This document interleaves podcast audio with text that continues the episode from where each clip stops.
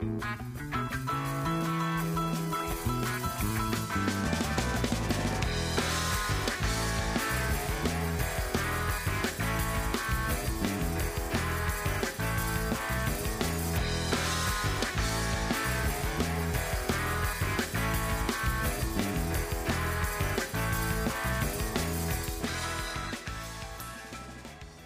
everybody. Welcome to the August 28th, 2015 edition of Colorado Inside Out. I'm your host, Dominic Dezzutti. Thank you very much for joining us. Let's get a quick take on the discovery this week from an EPA report that the agency did not check the rising pressure in the Gold King mine due to budget and time constraints. Patty Calhoun from Westword. Uh, you know, I, I, realize it's not an exact science when it comes to all the different mines we have in Colorado, but we hear things like budget and time constraints. And there was like something like 14 months between they found that out and the actual disaster. What was your reaction to this report? Um, a lot of official butt covering. There is no excuse for what happened up there. We found out now they were, had warnings last year. They had warnings 10 years ago from the mine owner. So now you discover uh, photos are disappearing from the EPA website. It took a big fight to get the documents out. The more we find out about what led up to this, the less we're going to like it. David Kopel from the Independence Institute and DU Law School.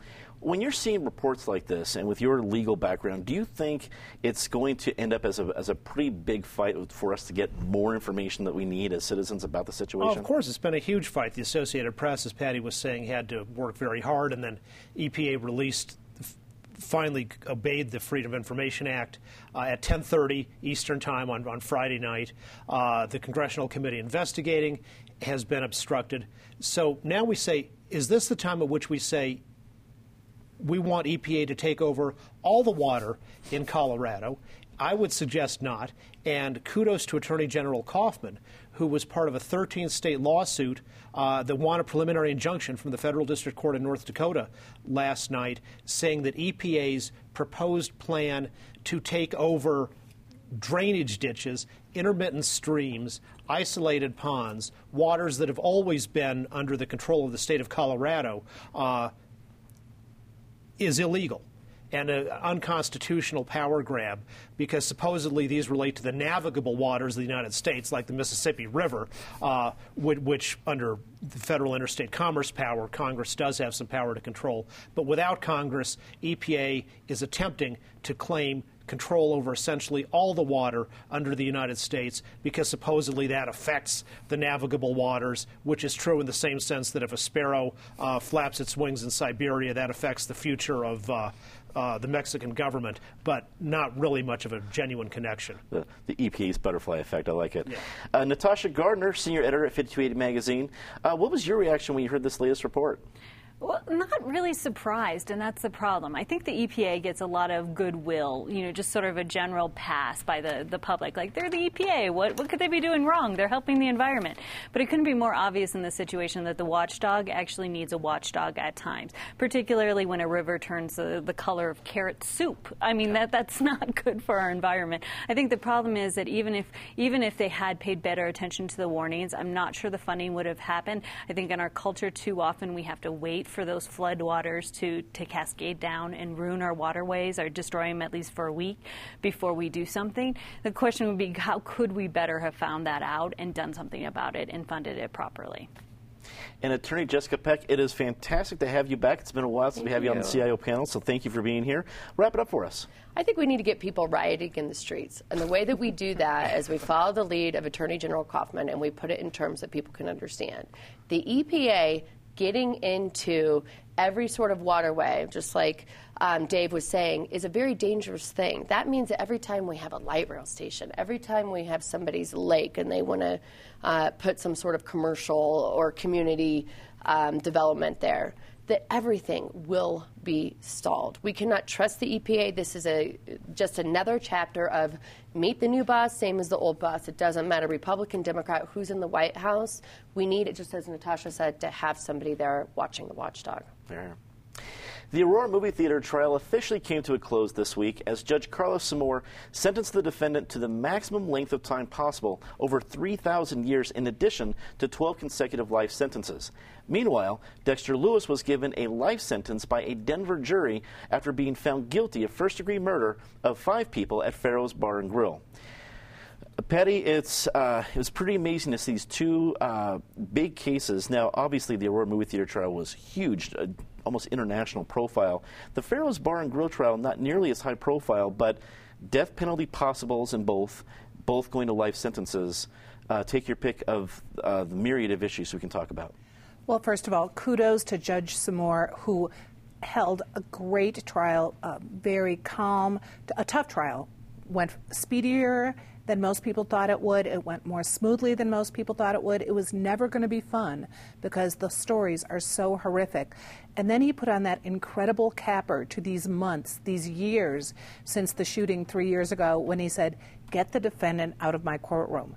An amazing statement that really encapsulated what everyone says get this guy, lock him up, and we never want to see him or hear from him again. I mean, that's how we all feel about James Holmes at this point. I think we also are about ready to hear a lot about the death penalty. If you can't sentence James Holmes to death for that horrific tragedy, if you can't, um, Dexter Lewis, yes, he had a horrible childhood, but still, look at that crime. If he's not going to be sentenced to death, then is anyone in Colorado ever going to be sentenced to death? People say they want the death penalty, but when push comes to shove and there are 12 jurors in a room, they are never going to be unanimous in Colorado on that issue. And it's time to just say, life in jail is going to be enough. David, I mean, of course, with your legal background, I'll, I'll, I'll lean to you to answer something like this. The death penalty may not be a realistic, actual final punishment for a lot of cases. Obviously, it, it, hasn't been for quite quite some time. But does it need to be there so it can still be part of a negotiation for lawyers to get other deals? I, being totally unfamiliar with that side of things, I wanted to throw that to you. Well, besides that, we had the most recent capital uh, verdict handed down by a jury in Colorado was in 2006. It's not ancient history. And the Chuck E. Cheese murderer would be dead and executed in this state. Uh, by the operation of our death penalty, if not for Governor John Hickenlooper uh, deciding to uh, spare his life. That's so we have a functional death penalty system, which can sometimes be obstructed. We don't have to have, in, by the Constitution, a system that says at the phase three, when the jury makes its own judgment, that that has to be a unanimous decision. The conversation we can have in, about the death penalty in Colorado can include changing that. But our current system is for the community to decide those 12, and I'm glad that the prosecutors in both cases went through the process and let the community decide. The Greek play Antigone and the multicultural myth of something called the, the, Grateful Dead, where the band got its name from, is about proper respect and burial for the dead. And so, besides the cathartic process for the families of the victims and their ability to testify and talk about how it's affected them, this was also respectful to the actual victim, the murder victims, to have the process come out to have the jury reject the notion that James Holmes was insane and therefore excused uh, and not criminally culpable. To say that his aggravating fact, there were aggravating factors and no mitigating factors on his side. All that was properly respectful to the victims, and that's the process we have, and we should keep that process intact. Natasha, we've heard from uh, reporters, our own commentators, uh, I've, I've, said it myself, we've heard from politicians, that a conversation about the death penalty needs to happen. We need to talk about it here in Colorado. I just don't know if anyone really wants to lead it. Do you think anyone out there politician, religious leader, anyone wants to lead the conversation. Well, I think politicians don't want to because it's too much of a hot topic for them. It's a no-win, no-win situation for them. Um, faith leaders, yeah, that would be a good starting point. But uh, on an individual level, this is something we should be having a discussion about with our friends and our family in our houses. Um, well, I do think politically it is a hot potato. I would love for this to go in front of the Colorado voters. I think we're at that point. Um, I don't want to see what kind of crime would warrant a death sentence in Colorado. If these two cases, horrific crimes, don't warrant it, we don't need to see that. But I do think Colorado has to have a question outside of some of the emotionalness of the awfulness of those crimes to say, what do we really want to do? Is this effective? Is it actually going to be something that takes place in 15 or 20 years after all the appeals are done? Is it something that we're going to still have in 15 or 20 years? Is it something that we need to change? And that should be in front of the voters so that we're forced to have the conversation. Jessica, you're our other attorney at the table. Uh, do you think having the death penalty is a, uh, a needed negotiation point for lawyers in these kind of capital cases? Well, it's interesting, I come here from a personal point. I live very close to Rose, where the murder was uh, in Dexter's case. I could hear the sirens for that. In addition, I also could hear uh, the uh, flight for life and all of the helicopters hovering from the Aurora uh, massacre. So that's five miles from my house. In addition, my first day as a journalist was for Gannett, and I was in Terre Haute, Indiana, when they executed Timothy McVeigh. So I feel like I've sort of had these baby steps, and all I can say is that jurors, supposedly, according to um, DA George Brauchler, believe two and three of them believe in the death penalty. But you get them in the box, and they will not agree. And that is part of this process. And there's something called the Colorado Method, and that is the process of educating jurors about the death penalty. And I don't think, based on what we have seen in recent years, based on the different demographics, a black guy in Denver, a white guy in uh, Arapahoe County, we are not going to see a jury that's going to go for this. What I predict is that the death penalty groups and all the coalitions are going to get smart. They're going to get somebody like Rhonda Fields or another survivor we saw in the last case. Um, the death penalty um, in Arapahoe County, that was overturned because of a father coming out and saying, spare the life of my son's killer. We're going to see people like that, and that is going to be who leads this movement away from the death penalty. To Dave's point, it's cathartic. I'm glad that we have this space for victims, but we can't afford this. How many millions of dollars were spent in Arapahoe County? And I'm in that courthouse day in, day out as my part of my legal practice. We don't have the money for this. And if we it's about effectively and respectfully treating the victims and moving them forward to the next chapter of their lives, let's use that money in an effective way that helps repair the damage done by these murderers. A U.S. district judge issued an injunction this week allowing a group of jury activists to continue protests outside the Lindsey Flanigan Courthouse in Denver. The decision stems from the complaint that Denver police removed the group's tent and seized to 1,000 jury nullification pamphlets outside of where the final stages of the Fero's bar trial was taking place. Uh, David, admittedly, uh, when we got into the, the, legal details here, I didn't understand uh, a, a, lot of it, but it did seem there was a clear criticism of how the Denver police handled the situation. Well, some of that clear criticism came from the Denver city attorney in the extraordinary step of publicly telling the Denver police cut this out, stop arresting people for handing out uh, fully informed jury pamphlets. That's part of their free speech rights. And of course, David Lane took the case to federal district court and won an injunction, a preliminary injunction from Judge Martinez saying exactly that. What happened after that was they set up in a plaza uh, chairs and a shade covering, and the the nicest way to interpret the what the Denver police did next was well there there are still rules against uh, obstructing sidewalks and things like that, and they thought they were enforcing that. Whether that really applies to where these people were set up is questionable.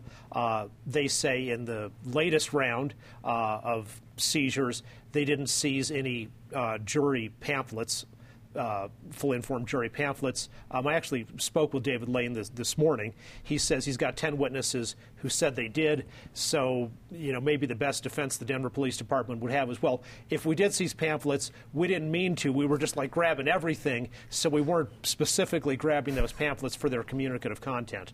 Uh, as, again, in almost every place in the state, people can elect the chief law enforcement officer.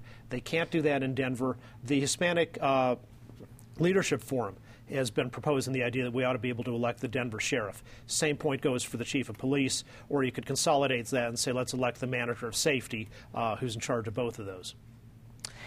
Natasha, obviously the Denver police could be in the headlines for much worse reasons. I mean, as, as, bad as this is, you know, with courts injunctions, things like that, it could be a lot worse. But this still is not where I would imagine Mayor Michael Hancock wants to see the Denver police make the news. What are your thoughts? Absolutely. I actually spent a good chunk of this year following the Denver Police Department learning about the Denver Police Department, reading about the Denver Police Department, and a story that actually hits newsstands um, this weekend.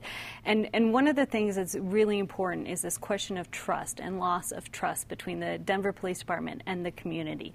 And how do we rebuild that? Now, pretty much everyone in the city has different ideas for how that can occur, but one of the things that Chief White talked to me about was putting goodwill deposits into the bank to, with the community, to have these daily interactions with police officers that were positive, to have the community feel like they could trust them, so that when something tragic happened, that they would have more established trust with the community. Uh, the problem is, they're not really great about putting those goodwill trusts deposits in when you have situations like this. And the question that always it, it seems to come back to is that even if the police, if, even if the officers were justified in what they were doing, is what they were doing justifiable? Is it the best way to approach the community, to approach people who are petitioning on the street? Is that is, are their actions what needs to happen in this community right now? And I think that's what the Denver Police Department has the biggest trouble figuring out today. Jessica, the Denver police, I think, uh, they've been trying to do things right, but obviously not not uh, really succeeding that well. It could be a lot worse. I don't want to make a too big of a mountain out of this, but. Um, certainly could be better. What do you think? Oh, I think this is huge. I think we should be rioting in the streets. That's and here's why. Rioting there, Jessica. I'm called. We need to be rioting. Very busy. Very busy. We're going to be rioting all week, and here's why you know, the average juror, the average person out there doesn't know what jury nullification is. The average lawyer, maybe even a sophisticated lawyer, doesn't know what the term encumbering means in the context of whether a police officer can lawfully take somebody's purse or their jury nullification pamphlet or whatever else from a public square. So we need to simplify this. Denver police, when there are citizens gathered and they are handing out pieces of paper to other citizens, walk away grab a pamphlet, read it, learn about it, learn about things like encumbering or jury nullification or whatever else. But don't screw with us, screw with us when we are engaging in our First Amendment right. Now, the police will come back, the city will come back and say, well, this was in the political context of we had this death penalty trial. We were worried that things were getting heated up before we were certain we were going to have a death penalty verdict in um, uh, we, where we have this uh, black.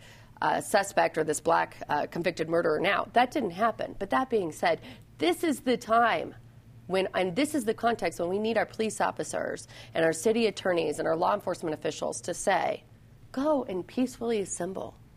Because if we don't have it there in the public square, literally the public square, we don't have a First Amendment right in Colorado.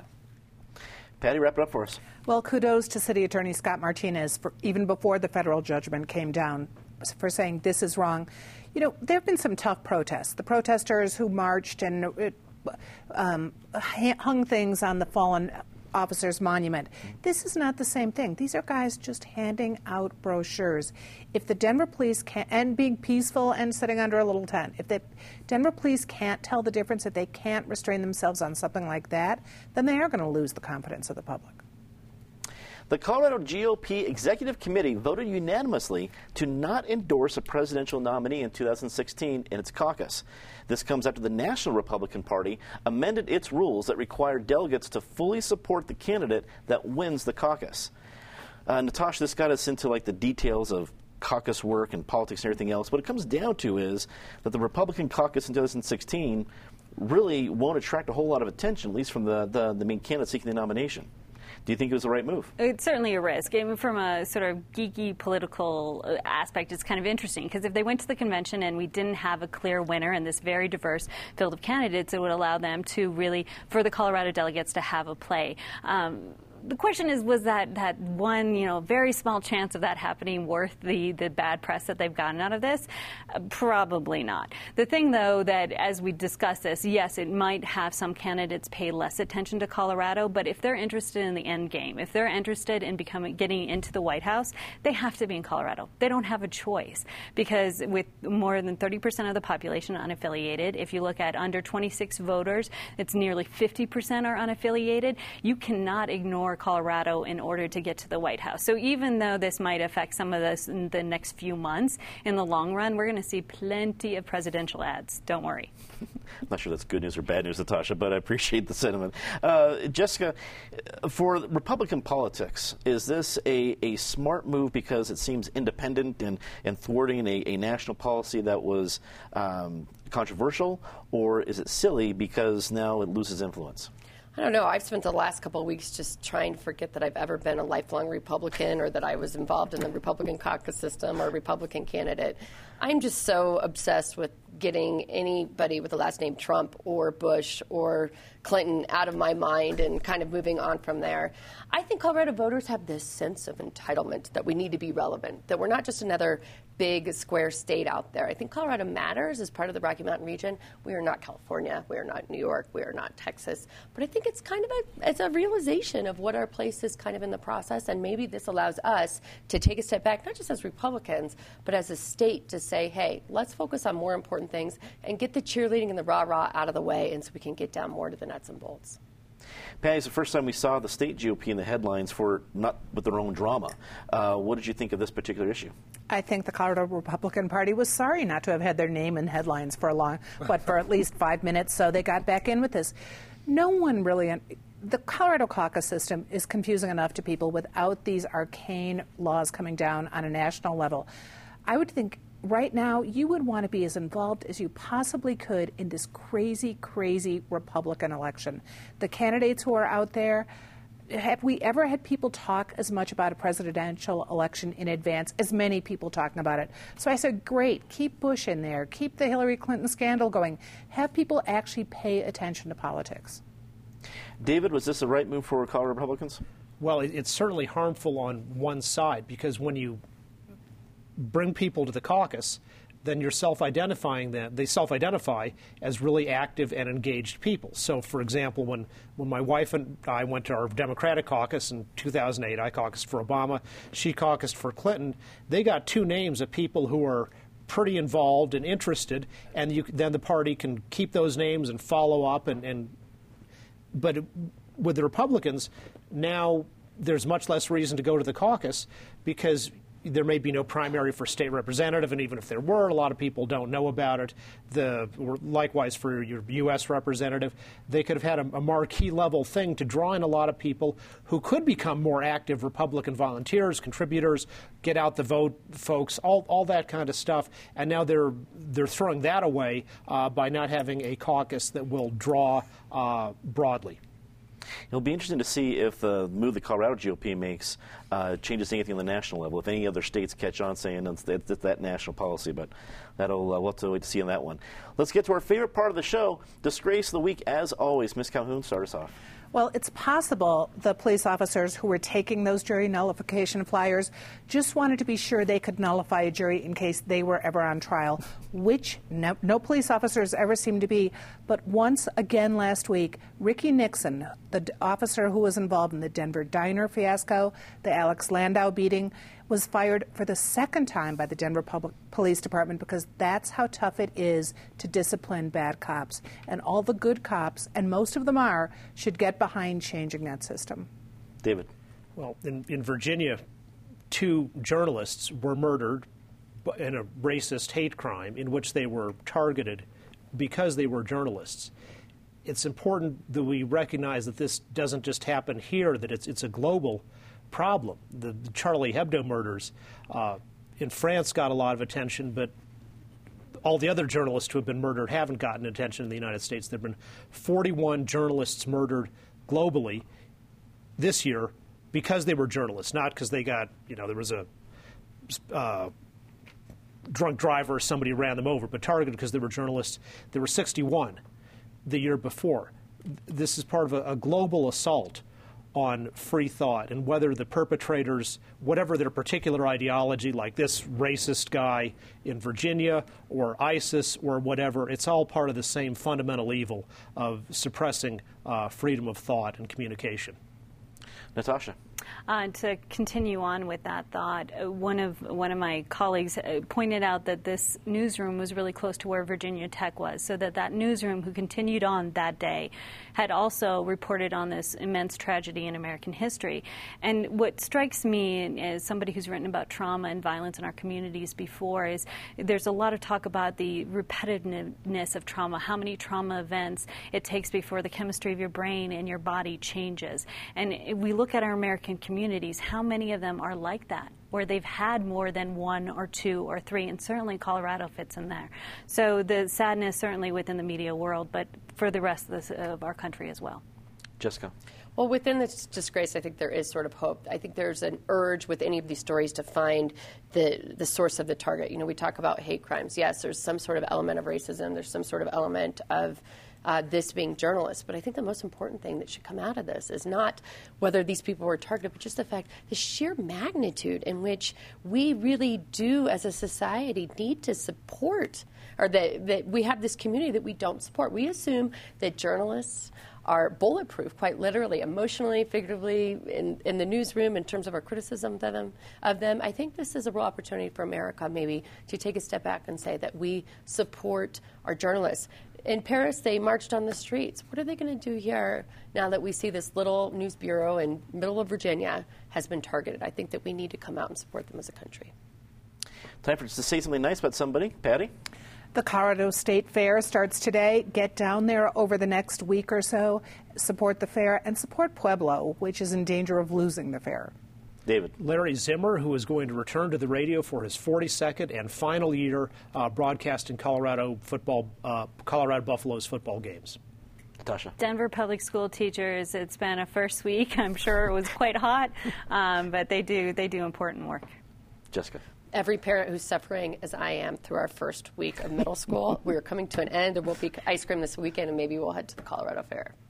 And I'll throw one quick say something nice. We want to uh, thank all the uh, different public television and PBS uh, colleagues that have joined us here at Channel 12 this week. It's been a wonderful time having you all here. We hope you have enjoyed your stay.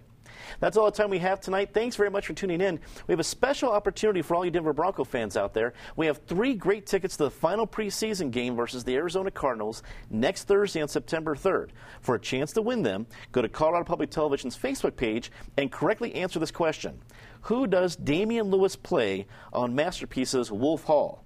You can tune in on Monday night at 8 to find out, and be sure to like the page when you do answer so that we can contact you if you're the winner.